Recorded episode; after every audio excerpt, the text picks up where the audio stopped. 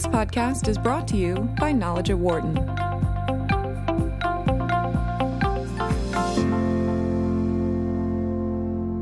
Well, the most uh, recent uh, partial government shutdown showed us that many people live paycheck to paycheck and can't afford to go without any part of their salary. A Federal Reserve Board report recently said 40% of Americans couldn't come up with $400 in the case of an emergency. Money and finances are a huge source of stress for many people, but our next guest says there's something that we may be able to do about it.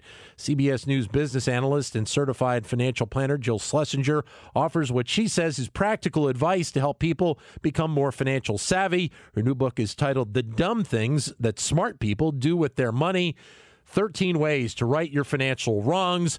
And it's a pleasure to have Jill joining us from the CBS Broadcast Center in New York City today. Jill, welcome. Well, thanks for having me. Great to be with you. Thank you. You give the example of a smart friend of yours uh, uh, and what uh, he had gone through in terms of being a great person, being a great person in business, but just making mistakes in, in general where his finances were concerned. How normal is that in our society today where we see people just they may be very smart but where finances really come about they, they will make mistakes well, absolutely. Uh, find it over and over. And, uh, you know, I have a weird career um, where I started Wall Street. I was a trader, as a commodities trader on the floor of the Commodities Exchange.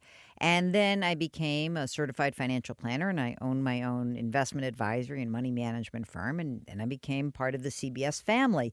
And through all these stages, it, it always struck me as strange that I would meet these incredibly smart professionals who would talk to me in sort of hushed tones about the thing. I, I just got to talk to you for a few minutes. And I think that the the common denominator that I have found over my more than 30 years in financial services is that when it comes to money, we we just are often gripped by our emotions and there's no getting around it that Yeah. we are human beings. We're not always rational. And I think that all of the books out there and the advice out there that tries to quantify every single personal finance decision and make it a mathematical equation is kind of missing the boat because we are just not programmed to make great long-term decisions. sure yeah well in fact you refer to, to some of these mistakes as kind of blind spots correct Yeah, absolutely. Because when you have someone who is otherwise intelligent and they make a mistake, they're often usually the mistakes that are caused by their emotions, fear and greed, and also the cognitive biases that, that are kind of pre programmed into the human being. And I really wanted to make sure that I could write a book for these kinds of people my friends, my colleagues, my former clients, my own podcast listeners, and TV viewers who shared their dumb things, but they actually own it. They say, you know, I think I did something dumb, but I need help. Right. And whole point of the book is to say we're all going to do these things, not every single one of them. Here's the way to avoid it. What do you, uh, in, in the course of uh, your work at CBS and, and your business, what are some of the more common mistakes that, that people are making these days? You know, I start the book with two dumb things that I think I hear about all the time. And that is that people buy financial products or some financial uh, uh, investment that they don't understand. And the second thing, which is sort of related, is that you that people are taking financial advice from the wrong kinds of people. Right. So l- let me start with dumb thing number two, which is, can I drop an f bomb on your show or not? Oh, it's Wharton, so let's. Uh, we might not want to do that. They're going to like this one. It's the fiduciary. It's oh, that f bomb. yeah, Oh, I'm sorry. nice. My head was in the wrong spot. I, You I are in the gutter, young Yes, man. I'm sorry. Yes. So, um, when we talk about financial advice, there's this concept called fiduciary, and a Yes. lot of people listening know that concept because if you're a certified, if you're if you're a CPA, if you're a certified financial planner, if you're an attorney, um, and if you're a doctor, you basically have to put the interest of your patient or client before your own, right? yeah. That makes sense. Yep. But not every person who gives financial advice is held to that standard. Right. So a lot of times people are being sold products or they are being given quote unquote advice, but it's not advice that that is necessarily in their best interest. So I think that it is important to put that out there that there are tons of people who are selling stuff to you and it does not have to be in your best interest.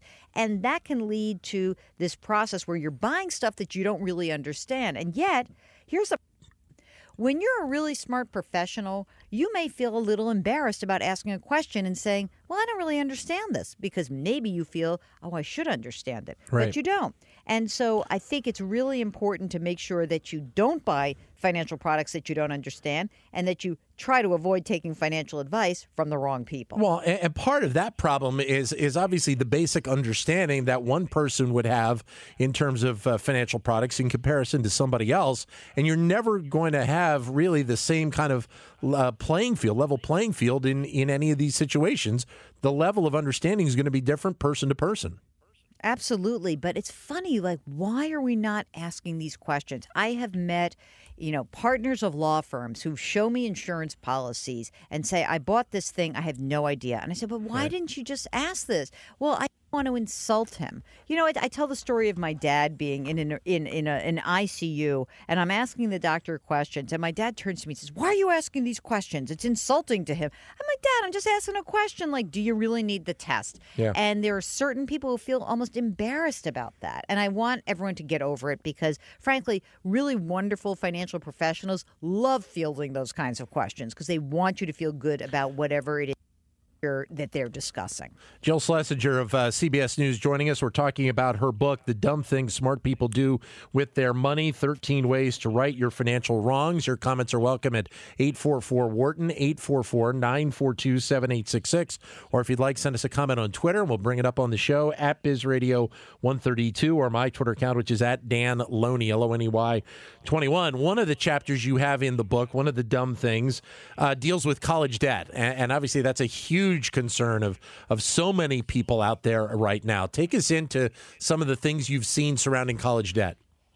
Well, I think that what we have now learned is that, you know, a million different pieces of research will show us that people who have college degrees make more money over the course of their career. Right. Absolutely not an arguable point. However, what we don't know is just how much taking on all of the debt to achieve that college degree is really impacting people. So I think that the story's been told of the poor millennial, and I feel bad for these kids because they came out of school with piles of debt and not great job opportunities. And so I get that. I think that that story has been told, but I'm really much more focused on what is happening to the parents and grandparents of these kids, yeah. where they are saying, I want you to have an education at any cost. And so, therefore, I will delay my retirement, or I will dip into my retirement to pay for your education, or I will go into debt to get you that education. The fastest growing segment of student loan borrowers is those over the age of 60. That is mind blowing. Yeah. And so, I want people to really be thinking about if you are lucky enough to get this private university education that is not the God granted right that you must deliver to your kids. You've got to look at the family's finances and what everyone can afford. Well, and I remember seeing a story recently uh, about a woman who was at age 60 and she was still paying off her own college debt. And, and that's yeah. that's just something that we can't have in this country if we want to be able to build savings and continue to have a strong economy. Absolutely. And it's really interesting because you know, I think that there was a period of time uh, decades ago where there were, and, and still maybe to this day, where there are people who say, look, you get into a top tier school, you got to go. That's probably true. Right. Because if you get into a school like Wharton undergrad, right, you you probably should go. That is a name brand that means something. Yep. But the other funny thing about those names is that those are usually the schools with big and those yes. are the schools where usually, if you are a family that has, let's say, less than an income of $250,000, the school's going to help you get that education. Yes. It's really more of like the third and fourth tier schools. I won't call them out by name. I don't want to insult anybody. But, you know, you're, you may be paying for this quote unquote private label education where your kid at the state school would be just as well off. I of a friend of mine who was her daughter had gotten into a private school in Vermont. She lived in Rhode Island. And I said, But what's the difference? This school in Vermont is no different than University of Rhode Island. It's twice the cost. And she goes, Well, she really wants to go. Well, you know, that's not the answer. The answer is you make some bad choices in your life so that your kid could have slightly better beer. It's not going to make sense. Jill Schlesinger joining us here. Uh, she is the uh, business uh, analyst at CBS News. She's also a, cer- a, certified financial planner, and she is the author of the book, The Dumb Things Smart People Do with Their Money 13 Ways to Right Your Financial Wrongs. Your comments are welcome right now at 844 Wharton, 844 942 7866. Or if you're not able to get to your phone, you can send us a comment on Twitter at BizRadio132 or my Twitter account, which is at Dan Loney21. The book, by the way, is available in bookstores and online uh, now for your purchase, and it is a great look. 13 different things that Jill has uh, pointed out that are things that people do that end up being dumb, that end up uh, affecting their finances in a significant significant way. Uh, and what I what I find is amazing. Is just the fact that at times the lengths that people will will have to go to try and deal with a variety of these issues. And I think one of the more amazing things that uh, that is out there right now uh, is the fact that that people are having to to deal with financial issues post retirement.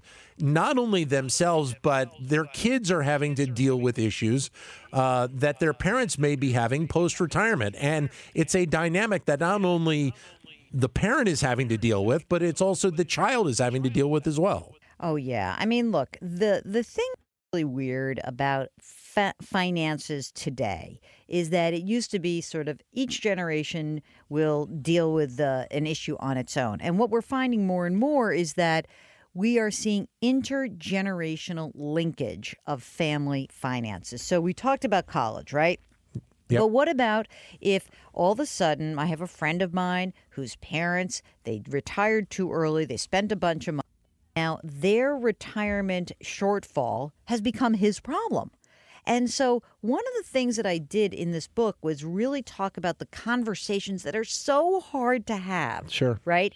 But we want you to have them because if you don't, you are taking on this huge responsibility and risk that you don't know about. So, really, what's worse, having the awful conversation with your parents to sort of say, going on in your financial life or something really bad happening later on that you're surprised about. So, this is really acknowledging that without these kinds of conversations, you may be assuming a massive financial risk that you didn't really think you were signing up for. You also talk about identity theft uh, here in the book, and that's obviously another uh, a big problem uh, in this country, and it's also a, a, global problem as well. What do you see uh, that the issues? Really are mounting because of identity theft right now? First of all, I think it's the funniest thing because everyone's like, "Yeah, yeah, yeah, I know about identity theft," but you know, we all are. we, yeah, it's kind of a boring topic. I get it, but you really need to do something about it. Obviously, we've had two huge data breaches in the last two and a half years. Right? We had Equifax in 2017. We had the Marriott and the Starwood one. I think it's safe to assume that your information is out there. Sure. I mean, whether anyone's acting on it, it's out there. And what that really means is that this is a weird, intangible threat, right? If I said to you, um, hey, you know what? There's a lion coming. You get up and you start running. That's a tangible threat. You will move. But as human beings, what's hard, as the behavioral economists will say, it's very difficult to address these intangible threats and react to them. So there I know it's kind of a boring thing. We can become lackadaisical, but I do think paying attention to this, it's going to become a bigger and bigger issue taking control of it and making sure that at least you're not giving identity thieves the low hanging fruit. Let them go to the next car. My mother used to say, well, lock the door because maybe they'll go to the next car to break in. The good news, though, where, where that's concerned, is I think there is a, a much greater awareness of the problem and it's obviously more than just changing your passwords every couple of months to make sure that hackers can't get to them. But still, if at least we have a recognition of it as as a as a country, and maybe we need to have a, a, a greater recognition of it as a government right now, then, then we may be able to mitigate the problem a little bit. I don't think we're ever going to get rid of it, but at least we can mitigate it a little bit. Well, I start with something that I think is probably an impossibility at this moment, but I would like to argue for that you're when you are born, you are born with a social security number and your credit file is frozen. I'd like to say that we start frozen and if you need to borrow money, you must then unfreeze it. Right. And then you could freeze it again. But, you know, the idea that your credit information, you know, when the data breach occurred, I think people really got a hard lesson in what that meant. That meant that your credit file is being sold and it is open and available and the risks are enormous. So lock it down because even if someone steals your information, if your credit file is locked down, they're going to have a harder time doing something with it. Jill Schlesinger of uh, CBS News joining us. The book she has uh, written is called The Dumb Things Smart People Do with Money 13 Ways to Right Your Financial Wrongs. Your comments are welcome at 844 Wharton, 844 942 7866, or on Twitter at BizRadio132 or my Twitter account, which is at Dan 21 I find it fantastic that you also take on the debate of, of buying a house versus renting, which I was in a couple of years ago, and it it is it is a great challenge for for millions of Americans, especially from what we went through a few years ago because of the housing crisis. Oh, absolutely. You would think that a once in a generation housing boom and bust would cure us of that notion of that gauzy great American dream. But man, it's strong. And I know everyone loves to watch HGTV and stuff like that. But here's the thing I think that what has always been interesting to me is that when people look at housing and they look at real estate, it takes this very sexy um, appeal. And and the problem that I see is this that there are far too many people who are saying, "Oh, well, you know, my parents told me renting is throwing money out the window." It's right. not actually. Renting is simply buying opportunity. And in fact, I think that's the way you should be thinking about it. Too many people go into home ownership really financially unprepared. They haven't run the numbers haven't figured out whether renting is preferable. Uh, they maybe were counting on tax benefits that may not be there anymore now that we have the limitation of, of SALT, uh, the state and local tax deduction at $10,000 in many of these high tax states. Really, what I want people to figure out is what is it going on in your life? How have I run the numbers? Does this make sense to me? Or am I trying to sort of look at the best case scenario? Oh, what I just want to buy this house in Arizona. I think I'll eventually want to move into it. I can't really afford it now, but I'll just rent it out. And then whoops, the market falls out from under you. What we do know, at least over the last 10 years, is we've now cured an entire country and generation of the idea that real estate values never go down.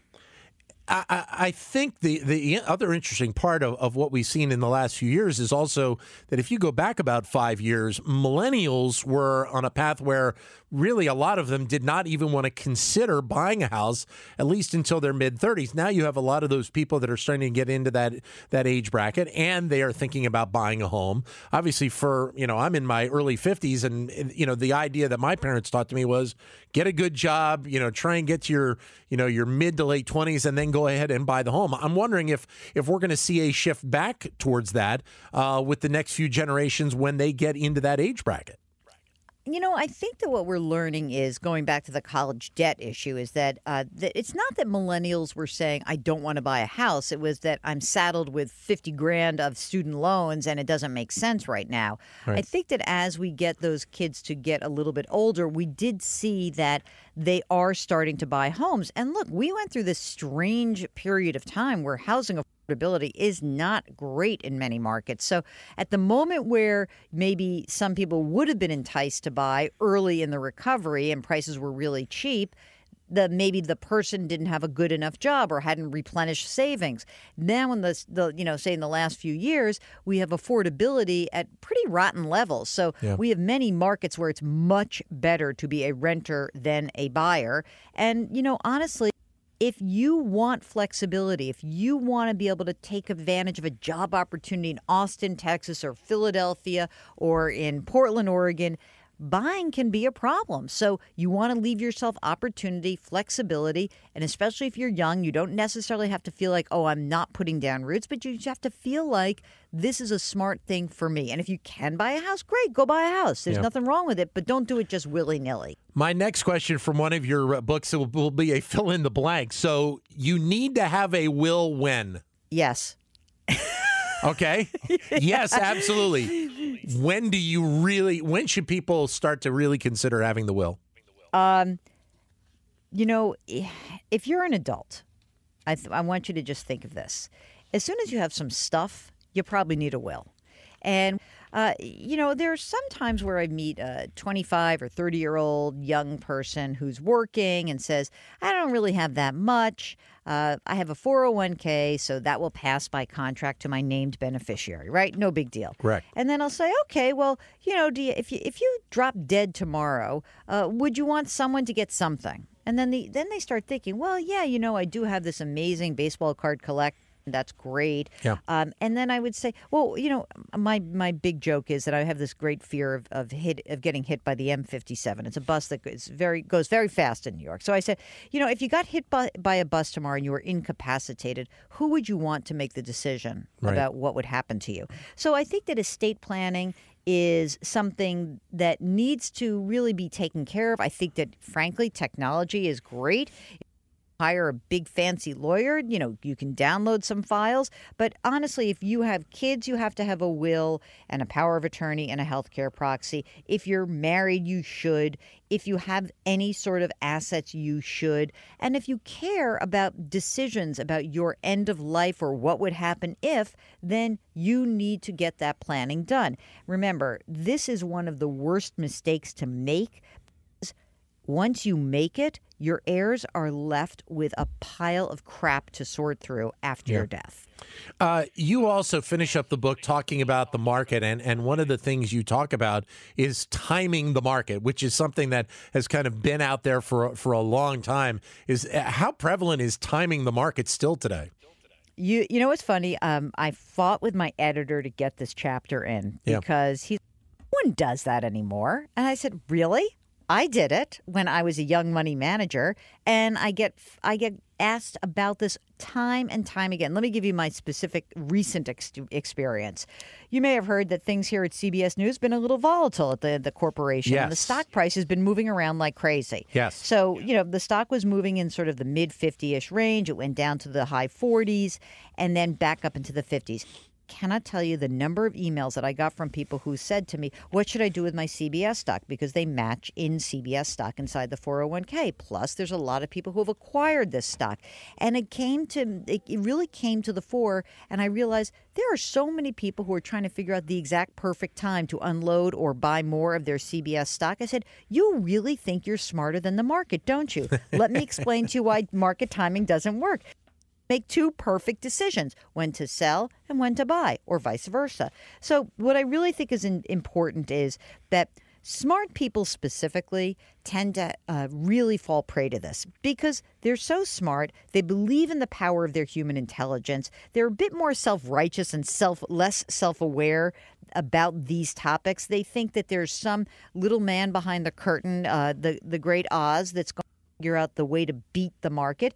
And here are the things that we know. We know that market timing is really hard over the long term. We know that it is very difficult to beat an index over the long term consistently. And we know that kind of for most people, probably 99% of investors, sticking to low cost index funds that are basically put in place according to a, a game plan, rebalanced every so often.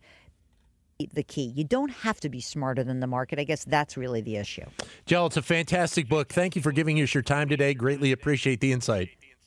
Thank you so much for having me. I really appreciate it. Thank you. Jill Schlesinger, uh, CBS News business analyst. The book, again, is The Dumb Things Smart People Do With Their Money 13 Ways to Right Your Financial Wrongs. Uh, the book is available in bookstores and online for your purchase now. For more insight from Knowledge at Wharton, please visit knowledge.wharton.upenn.edu.